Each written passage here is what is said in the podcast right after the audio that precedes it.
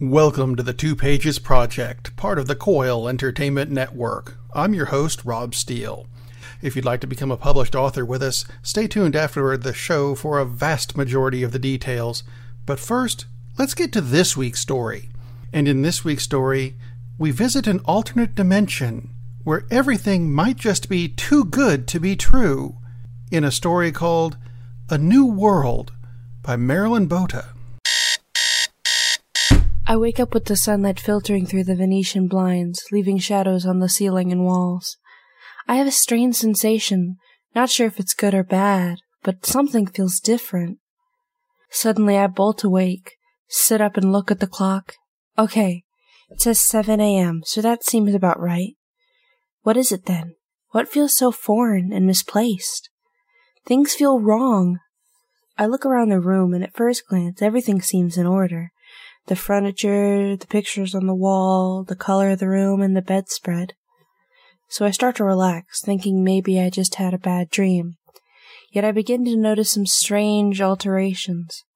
The pictures have changed somehow. Yes, they are animated. My self portrait is actually talking to me, and it seems perfectly natural. I go over and gaze out the window at the huge glowing chatoyant sphere in the sky, changing shape and form, not a normal sun almost like an eclipse. I turn on the TV, waiting with anticipation and dread for the latest negative installment of what has become a reality show day after day. It appears that there is no news on the one who shall not be named, almost as if he's not even Commander in Chief anymore, or ever even was. I change channels and cannot find any mention of this person, almost as if he's never even existed. I look on the internet and find nothing but good news. No mention of ISIS or terrorists or investigation or collusion. So now I begin to think I must have died and I'm living in heaven. Whew! Thank you, God. I wonder if they have iPhones in heaven, and what version? Are they up to at least seven yet? Six would be okay too, but come on. If they're operating only on the four or five, this must be the other place. The place I always assumed I would end up in. Much to my relief, Heaven is kept up with the latest technology and they're operating on the new iPhone 8. I get to use it even before those poor earthbound creatures do. This also confirms that I am indeed blessed. But wait, shouldn't I be seeing relatives who have passed on, or Sweetie, or Parky, my sweet pet budgies?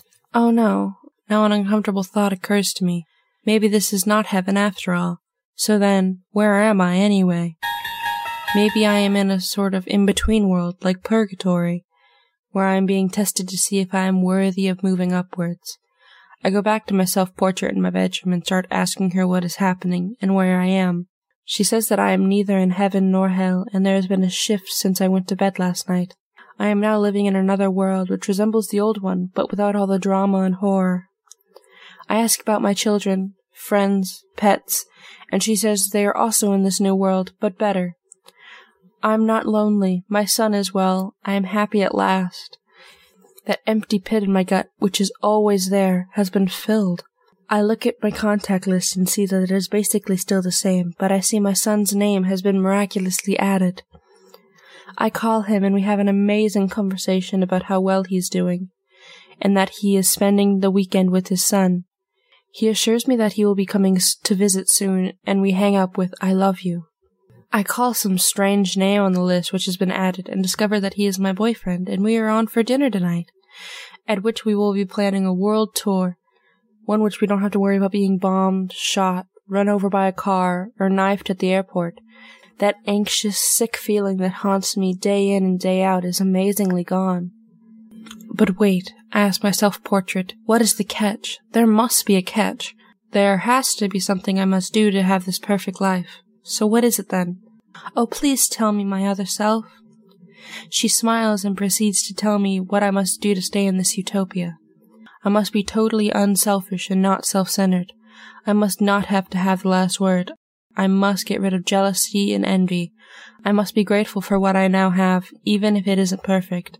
I must accept things as they currently are, not how I wish them to be. I must look in the mirror and love what I see, regardless of imperfections. I must be non-judgmental and practice tolerance and acceptance of others.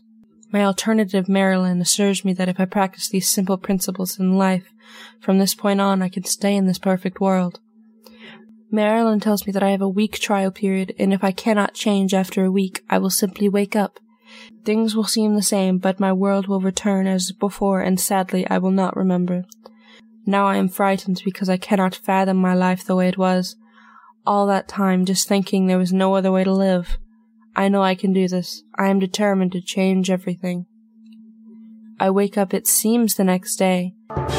I turn on the TV and there is yet another investigation of our president. There's been a bombing in the UK with dozens killed, and ISIS has claimed responsibility.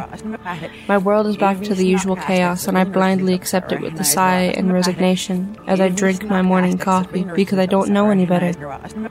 I don't know what could have been because I am back in the old reality, my old world.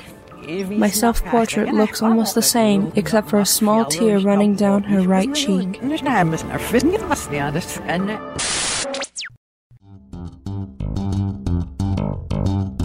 If you'd like to have your story on the show, which is the reason we're here, send in your work. Just check the website, twopagesproject.com, for the rules, and we'll take your short story and publish it first as an ebook on the website, then turn it into an audiobook for the podcast, and when we've got enough stories, we'll turn it into an actual book that you can buy in a store. Yes, you could get money out of this. If you'd like to submit a story, email it to contact at twopagesproject.com. We will be open to any type of story you want to send us, from sci fi to historical fiction to western, melodrama, mystery, whatever you want to write. Just submit your story for the audiobook treatment and publishing on our website. Just use that email address, contact at twopagesproject.com. Don't forget to pass the show around too because it's free and it's fun. We'd like to thank iTunes, the Google Play Store, VillageConnectionRadio.com, and the Happy Hour Network for passing the show along. And don't forget to follow all the Coil Entertainment Network shows on Pinterest or YouTube. And please check out the Coil Entertainment Network store. We've got t shirts and hats that all go to support the network, so please check that out and buy a shirt or a hat or something because they're high quality and really nice and they help us out. That that too. If you're interested in being part of the audiobook process, be it as a voice in the story or if you have music that might work, use that email address contact at twopagesproject.com. So until next week, be safe and keep writing.